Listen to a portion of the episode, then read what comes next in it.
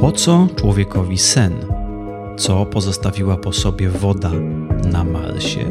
I czy da się naukowo badać miłość od pierwszego wejrzenia? Październik w nauce.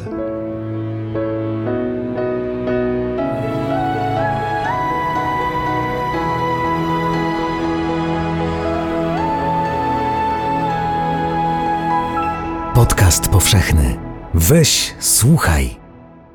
Dziękujemy patronkom i patronom za wsparcie. Cześć i czołem, dobrzy ludzie, tu Łukasz Lamża i comiesięczny przegląd wydarzeń naukowych. No cóż, październik jak każdy miesiąc przyniósł nam mieszaninę odkryć humanistycznych i zgoła niehumanistycznych. Jakoś tak się złożyło, że mamy aż dwa fajne wyniki dotyczące rzeczywistości ludzkiej. Y, mówimy o śnie, mówimy o, no cóż, nie bójmy się tego słowa, zakochaniu. Natomiast zanim zaczniemy, jedna ciekawa wiadomość, y, taka, taka interesująco pobudzająca do myślenia. Mianowicie opublikowano także w październiku tego roku artykuł na temat globalnego przeglądu paneli fotowoltaicznych. Y, ściśle rzecz biorąc, taka grupa mm, badawcza z Oxfordu postanowiła na podstawie danych satelitarnych wygenerować listę wszystkich, mm, wszystkich elektrowni fotowoltaicznych na świecie zdolnych do produkowania ich zdaniem więcej niż 10 kW energii. Krótko mówiąc, mapa satelitarna świata w wysokiej rozdzielczości została przeczesana pod kątem obiektów wyglądających jak panele fotowoltaiczne. Zostały zastosowane no, dość zaawansowane techniki analizy obrazu, oczywiście sztuczna inteligencja, mówiąc nieco precyzyjniej uczenie maszynowe, a mówiąc jeszcze nieco precyzyjniej dla tych z Was, którzy się tymi tematami interesują, konwolucyjne sieci neuronowe. Krótko mówiąc, no, zostały zaprzęgnięte do analizy bardzo zaawansowane techniki analizy obrazu. Y, wynik, no, wynik jest taki, że, że jest takich obiektów na świecie 68 661, co sama liczba może nie jest aż tak mm, interesująca. No, odnotowano wzrost od poprzedniego tego typu badania. Natomiast ciekawe dla mnie jest samo to, że no cóż, no to jest wynik dostępny publicznie. Czyli mówimy w tym momencie o artykule naukowym opublikowanym y, w czasopiśmie naukowym, konkretnie rzecz biorąc Nature. Mm, krótko mówiąc, no takie rzeczy robi się publicznie. I no, mogłoby się wydawać, że jest to do pewnego stopnia tajemnica indywidualna i państwowa. Jest, jest lista, jest rzeczywiście lista takich miejsc. Są statystyki, na przykład największy wzrost odnotowano w Chinach, wyobraźcie sobie. Krótko mówiąc, no, mówi nam to coś o możliwościach energetycznych danego kraju, o tym, gdzie ktoś produkuje sobie energię elektryczną. A ja zawsze, kiedy czytam tego typu wyniki, zastanawiam się nad tym, co jest możliwe do uzyskania, kiedy nie jest się po prostu naukowcem z Uniwersytetu w Oksfordzie, prowadzącym takie mm, badania i publikującym je otwarcie, natomiast y, kiedy jest się rządem, rządem jakiegoś kraju zainteresowanym, no cóż, no znacznie lepszej jakości badaniami. Ciekawe, czy gdzieś na świecie y, jest baza danych wszystkich paneli fotowoltaicznych znajdujących się w ogóle na powierzchni naszego globu. To jest, to jest interesujące pytanie. No kiedyś w dawnych, dobrych czasach ktoś musiałby to oznaczać ręcznie na zdjęciach i to, byłby, to byłoby wąskie gardło tego procesu, bo no, no nie jest to aż tak oczywiste zadanie. Tymczasem no tutaj mamy, mm, mamy ludzi, którzy twierdzą, że potrafią to robić z niezłą przewidywalnością. No ciekawe więc pytanie, co da się zrobić, kiedy ma się do dyspozycji wszystko to, co fabryka dała i jeszcze lepszej jakości zdjęcia całego globu. No, żyjemy w ciekawych, ciekawych czasach. Nie dość, że globalnie świat jest rzeczywiście obfotografowany z niezwykłą rozdzielczością, no to jeszcze oprócz tego mamy do dyspozycji narzędzia potrafiące te zdjęcia analizować y, no, z niesamowitą jakością. No ale to takie straszydełko na dzień dobry. Może coś przyjemniejszego, sen. No, czy przyjemne, czy nieprzyjemne, to zależy pewnie od tego, czy y, osoby słuchające mnie są aktualnie wyspane, czy niewyspane. No, naukowcy mówią nam, lekarze mówią nam od lat, Kochani, wysypiajcie się, to jest naprawdę istotne, ale właściwie dlaczego? po co jest sen. Do problemu można podejść na kilka sposobów, i my zwykle słuchamy o tych wynikach, mm, powiedzmy sobie, dotyczących naszych wyższych możliwości umysłowych, takich jak pamięć albo koncentracja, i wiemy już, że, że umysł odpoczywa w czasie snu, że osoba wyspana mm, ma szybszy czas reakcji, że w czasie snu nasze wspomnienia i nasze umiejętności się konsolidują. Natomiast, i tu jest punkt wyjścia tego nowego artykułu, okazuje się, że śpią w taki czy inny sposób w zasadzie wszystkie zwierzęta. Mm, zaczyna się więc ten artykuł od przeglądu mm, zwierząt śpiących. Okazuje się, że y, na całym drzewie ewolucyjnym zwierząt są organizmy śpiące w taki czy inny sposób. Mm, od y, oczywiście ssaków, gadów, ptaków, przez y, bezkręgowce rozmaite, mięczaki, robaki płaskie i obłe, mm, stawonogi, a nawet, słuchajcie, obserwuje się pewne formy snu u parzydełkowców, czyli no, u meduz. Mm, co ciekawe, nawet meduzy, zostało to wspomniane w tym artykule, a ja zajrzałem do, do tych badań. Meduzy wykazują jedną ciekawą, charakterystyczną cechę snu. No, musicie bowiem wiedzieć, że jest wiele y, zachowań zwierzęcych przypominających do pewnego stopnia sen, takich choćby jak hibernacja albo śpiączka.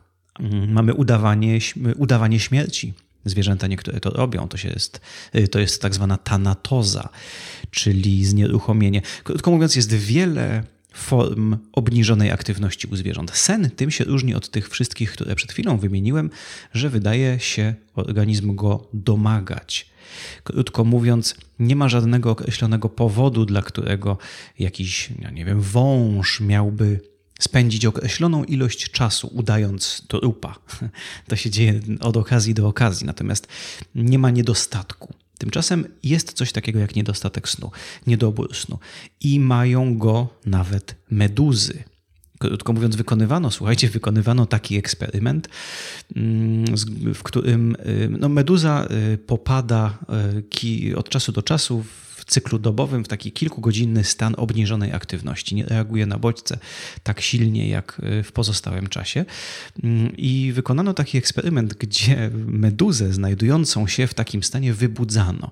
I w ten sposób uzyskano niewyspaną meduzę.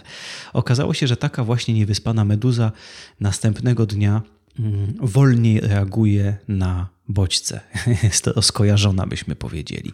W związku z czym no, to jest dla zoologa sygnał, że ma niedostatek tej, y, tej czynności, tej aktywności, czy tej, tej właściwie niedoaktywności. Krótko mówiąc, no mamy, mamy to w całym świecie zwierząt. No i co? No, nie możemy przypuszczać, że chodzi o wyższe funkcje umysłowe u tych zwierząt, które ich wydają się nie mieć. Meduza można oczywiście mieć na ten temat różne zdanie, ale meduza nie ma nawet y, ośrodkowego układu nerwowego. Meduza nie ma mózgu ani mózgów, ma siatkę nerwową. W związku z czym ciężko jest przypuszczać, że sen służy meduzie y, do, do konsolidowania wspomnień albo do, do, do powtarzania mm, tego, czego się nauczyła w ciągu dnia. E, autorzy tego artykułu proponują taką hipotezę metaboliczną. Krótko mówiąc, głównym zadaniem, główną funkcją snu, jeżeli słyszycie ten odgłos w tle, to jestem ja przewijający artykuł, mm, główną funkcją snu jest jednak Y, wspomaganie metabolizmu. I wymienianych jest tutaj kilka funkcji, nie będę ich wszystkich wymieniał, żeby Was nie zanudzić, nie uśpić. Natomiast y, zauważają autorzy, że, że taką zupełnie elementarną zaletą ze snu jest sam fakt obniżenia aktywności. Jeśli jakieś zwierzę może sobie pozwolić na to, żeby przez kilka godzin być mniej aktywnym, to jest to korzystne energetycznie, czyli Sen to jest taki ciekawy moment w życiu zwierzęcia. To jest moment, kiedy to zwierzę ani nie zdobywa pokarmu, ani nie zajmuje się młodymi, ani nie zajmuje się uganianiem za y, samcem, samicą. Czyli wydaje się zwierzę w tym czasie być bezużyteczne, nie dbać o siebie w żaden sposób. Mogłoby się wydawać, że cóż to za czas, który można by lepiej poświęcić na coś pożytecznego.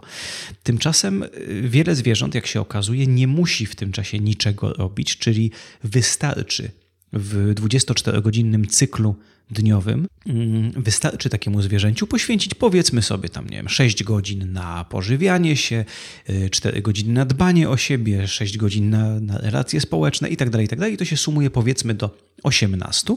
Pozostaje 6 godzin i zwierzę może w tym czasie spokojnie być w bezruchu. Jest bezpieczne, nie musi uciekać przed niczym. Y, krótko mówiąc, w tym czasie korzystnie jest wyciszyć swój metabolizm spalać mniej kalorii. Inna ciekawa rzecz, y, i, na niej zakończę już ten przegląd, to jest y, coś, co oni nazywają czasową segregacją metabolizmu. Cóż to oznacza? W organizmie, czy to ludzkim, czy zwierzęcym, dochodzi do wielu różnych rodzajów y, aktywności chemicznych. Mm, w dużym uproszczeniu cały metabolizm, czyli przetwarzanie związków chemicznych w naszym organizmie, można podzielić na dwie główne gałęzie: tworzenie i niszczenie mm, czyli katabolizm i anabolizm. Może kojarzycie takie, mm, taką nazwę sterydy anaboliczne. Anaboliczne, czyli pobudzające do tworzenia. Tworzenia nowych związków chemicznych, na przykład białek, z których zbudowane są nasze mięśnie. To jest anabolizm. Kata Bolizm to jest niszczenie. Na przykład trawienie. Trawienie jest niszczeniem, ale też nasze własne komórki muszą też e, siebie samych niszczyć, niszczyć źle wytworzone białka. Czasami całe komórki ulegają niszczeniu. Krótko mówiąc, nasz organizm jest w ciągłym stanie tworzenia i niszczenia. I żeby organizm prawidłowo się rozwijał, musi nie tylko tworzyć, ale też i niszczyć. Nawiasem mówiąc, choroba nowotworowa to jest jeden z dramatycznych przykładów sytuacji, kiedy to nasze własne komórki nie są niszczone wtedy, kiedy powinny zostać zniszczone. Krótko mówiąc, balans pomiędzy tworzeniem i niszczeniem jest szalenie ważny. Organizm ludzki i nie tylko, jak się okazuje, segreguje czasowo te dwie funkcje. Gdybyśmy prześledzili w cyklu dobowym, kiedy nasz organizm głównie aktywuje te ścieżki niszczące, a kiedy te ścieżki tworzące, to jest na przykład związane z produkowaniem odpowiednich enzymów, to zauważylibyśmy, że nocą następuje głównie tworzenie, podczas gdy za dnia następuje głównie niszczenie. Y, synteza i degradacja, można by inaczej powiedzieć. Nie, nie jest to wyłączność, czyli nie jest tak, że w ciągu dnia nasz organizm niszczy i w ogóle nie zajmuje się tworzeniem, ani na odwrót, ale jednak jest tutaj pewna y, segregacja czasowa. To ma też związek z wydajnością. Pomyślmy o tym w ten sposób. Wygodniej jest komórce, jeśli nie robi wszystkiego jednocześnie, tylko sobie to, mm, powiedzmy sobie, podzieli. Podzieli. To jest troszkę tak, można by sobie wyobrazić, jak remont albo coś innego, co robimy w domu. Nawet gotowanie. Gotowanie wymaga najpierw tworzenia, a później naprawiania tego, cośmy po drodze y, poniszczyli. Zabrudziliśmy noże, mm, tak, y, mamy obierki do wyrzucenia. Krótko mówiąc, y, również w naszym normalnym cyklu życiowym znamy te dwa zjawiska i wiemy też, że czasami wygodniej jest je oddzielić. Nabrudzimy, nabrudzimy, nabrudzimy, ponieważ ciężko pracujemy tworząc coś i nie biegamy co chwilę do kosza wyrzucić każdy śmieć, tylko po godzinie, po pół godzinie robimy pięciominutowy cykl sprzątania. No, nasz organizm właśnie robi też coś takiego i tym momentem na sprzątanie, na naprawianie szkód, które wyrządziliśmy za dnia, tymczasem jest noc, jest spanie, mówiąc konkretniej. No więc łatwo sobie wyobrazić, że niedobór snu rzeczywiście no, jest, jest kłopotliwy. Jest kłopotliwy nie tylko na poziomie myśli, pamięci i umiejętności, ale na bardzo, bardzo głębokim poziomie metabolicznym. My nie śpiąc wystarczająco długo, po prostu no, no, mieszamy w cyklu metabolicznym naszego organizmu. Nie dajemy mu wystarczająco dużo czasu, żeby działał tak, jak powinien. Dołącz do grona dobroczyńców podcastu Tygodnika Powszechnego w serwisie Patronite. Następnie Mars. Y, lądujemy na Marsie szybciutko. Już od dawna, już od kilku przynajmniej lat wiadomo z no, w zasadzie całkowitą pewnością, że, że na Marsie rzeczywiście była kiedyś woda i to w pokaźnej ilości. Mamy już zidentyfikowane miejsca, gdzie Najprawdopodobniej znajdowały się kiedyś morza, mamy już y, rzeki, mamy już takie mapy miejsc, gdzie płynęła woda. Mm, nie tak dawno, bo w styczniu, przepraszam, w lutym, w lutym tego roku, teraz przewijam sobie 18 lutego 2021 roku y, nowy łazik Perseverance wylądował na dnie pewnego krateru, który podejrzewano już dawno kiedyś był jeziorem.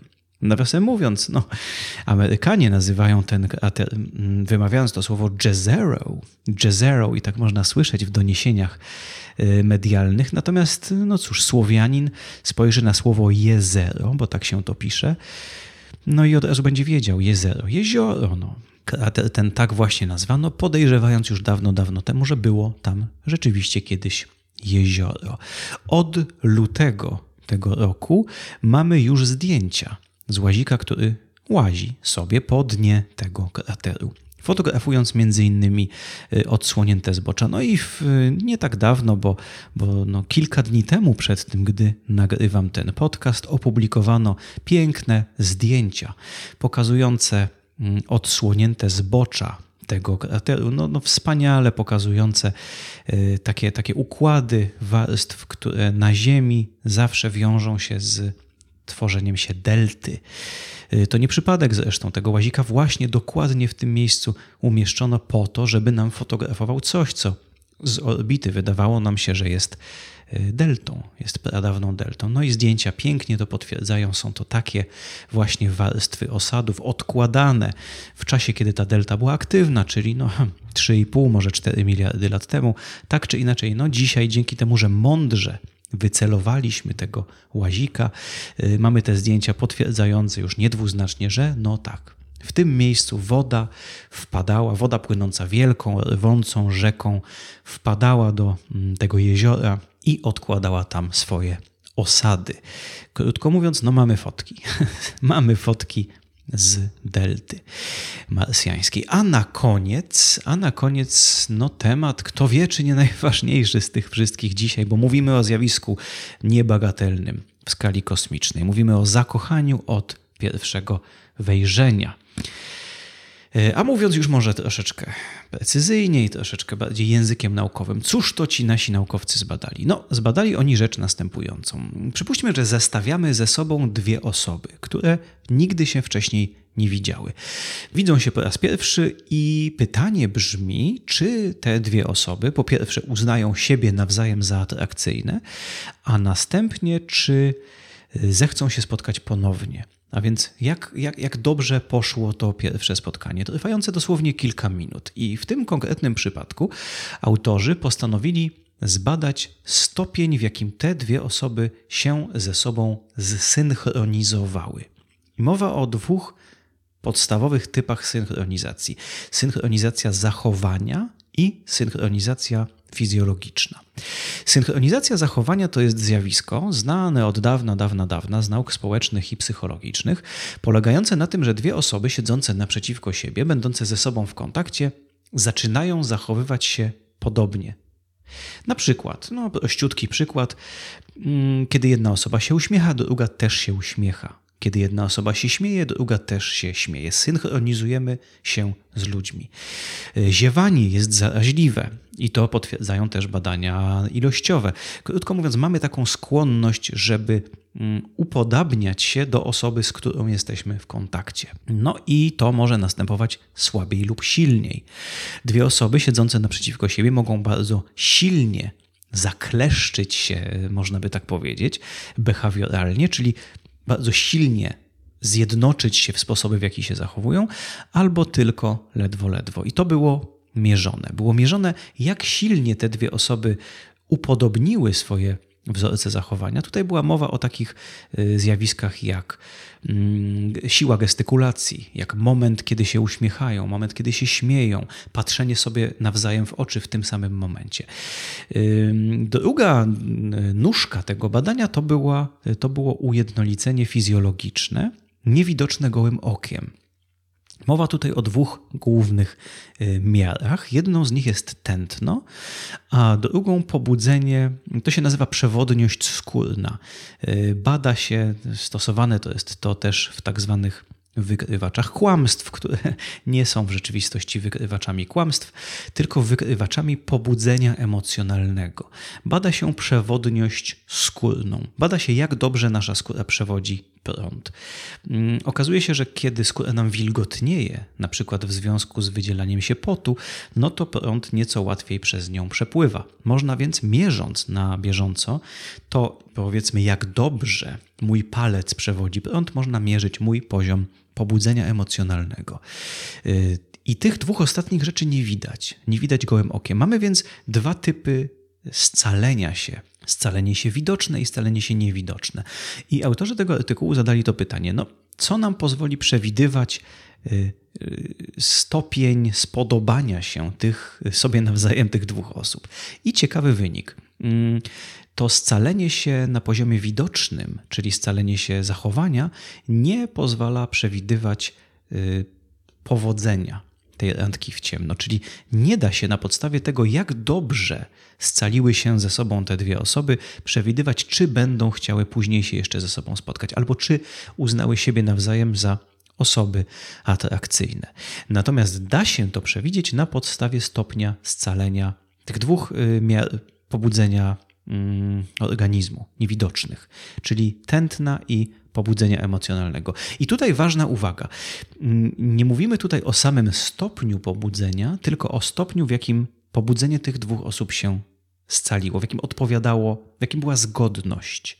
Czyli to nie jest tak, że na przykład dwie osoby silnie pobudzone emocjonalnie będą później, okazywało się później, że, że rzeczywiście chcą się ze sobą spotkać. Niekoniecznie. Okazuje się, że y, równie często dwie osoby w miarę spokojne, o niskim tętnie i dwie osoby y, o, o wysokim tętnie później mają ochotę się ze sobą spotkać. To nie to. Chodzi tylko i wyłącznie o, o zgodność. Czyli przypuśćmy dwie osoby, które y, równocześnie miały skok tętna, albo skok przewodniości skórnej, albo miały taką samą dynamikę, na przykład zaczęły spokojne, a zakończyły pobudzone. Krótko mówiąc, dwie osoby, których wykres emocjonalności w czasie tego kilkuminutowego spotkania przypominał siebie nawzajem, te dwie osoby z dosyć dużym prawdopodobieństwem później chciały się ze sobą jeszcze raz spotkać i uznały siebie za osoby atrakcyjne.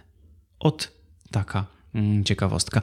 Można by sobie oczywiście zadać pytanie, y, co z tego wynika, bo mm, kiedy zacząłem czytać ten artykuł, oczywiście pojawiło się w mojej głowie pytanie, hmm, czy będzie tam zawarta w nim jakaś, jakiś przepis na, na udane randkowanie, czy może dałoby się to jakoś ominąć, oszukać.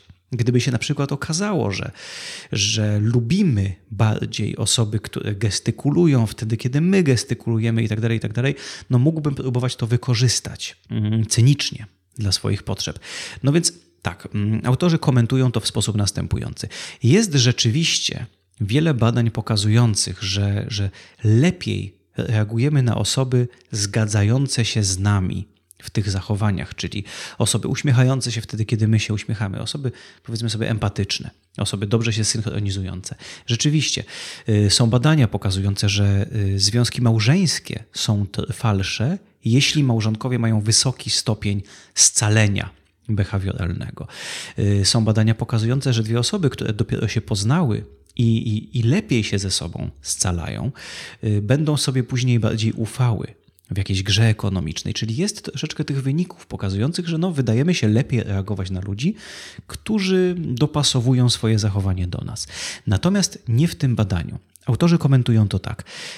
Sytuacja, kiedy, kiedy jesteśmy w sytuacji romantycznej lub potencjalnie romantycznej, czyli kiedy myślimy o kimś potencjalnie jako o partnerze, jest niejako zbyt poważna.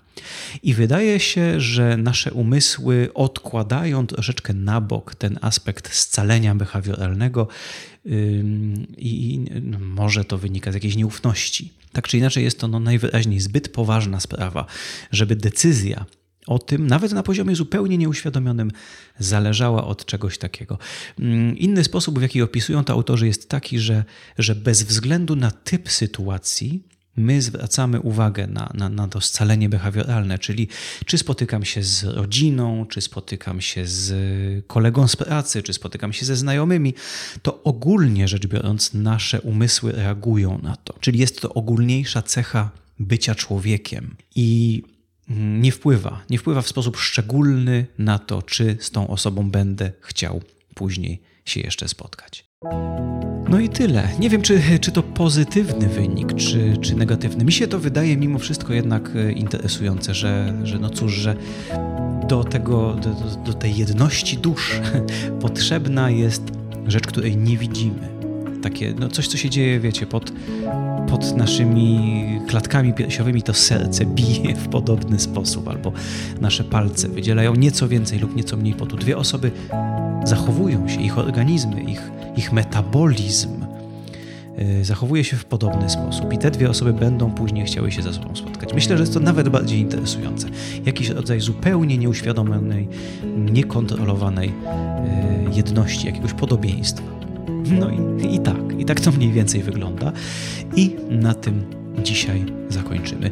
Yy, dzięki, że byliście ze mną dzisiaj w kolejnym odcinku z cyklu Miesiąc w nauce. Zachęcam do słuchania innych podcastów powszechnych, a my słyszymy się już za miesiąc. Dzięki i do usłyszenia. Jeśli słuchają nas Państwo w Spotify albo w Apple Podcasts, zasubskrybujcie nasz kanał. Jesteśmy też w Google Podcasts i w aplikacji Lekton oraz na www.tygodnikpowszechny.pl/podcast.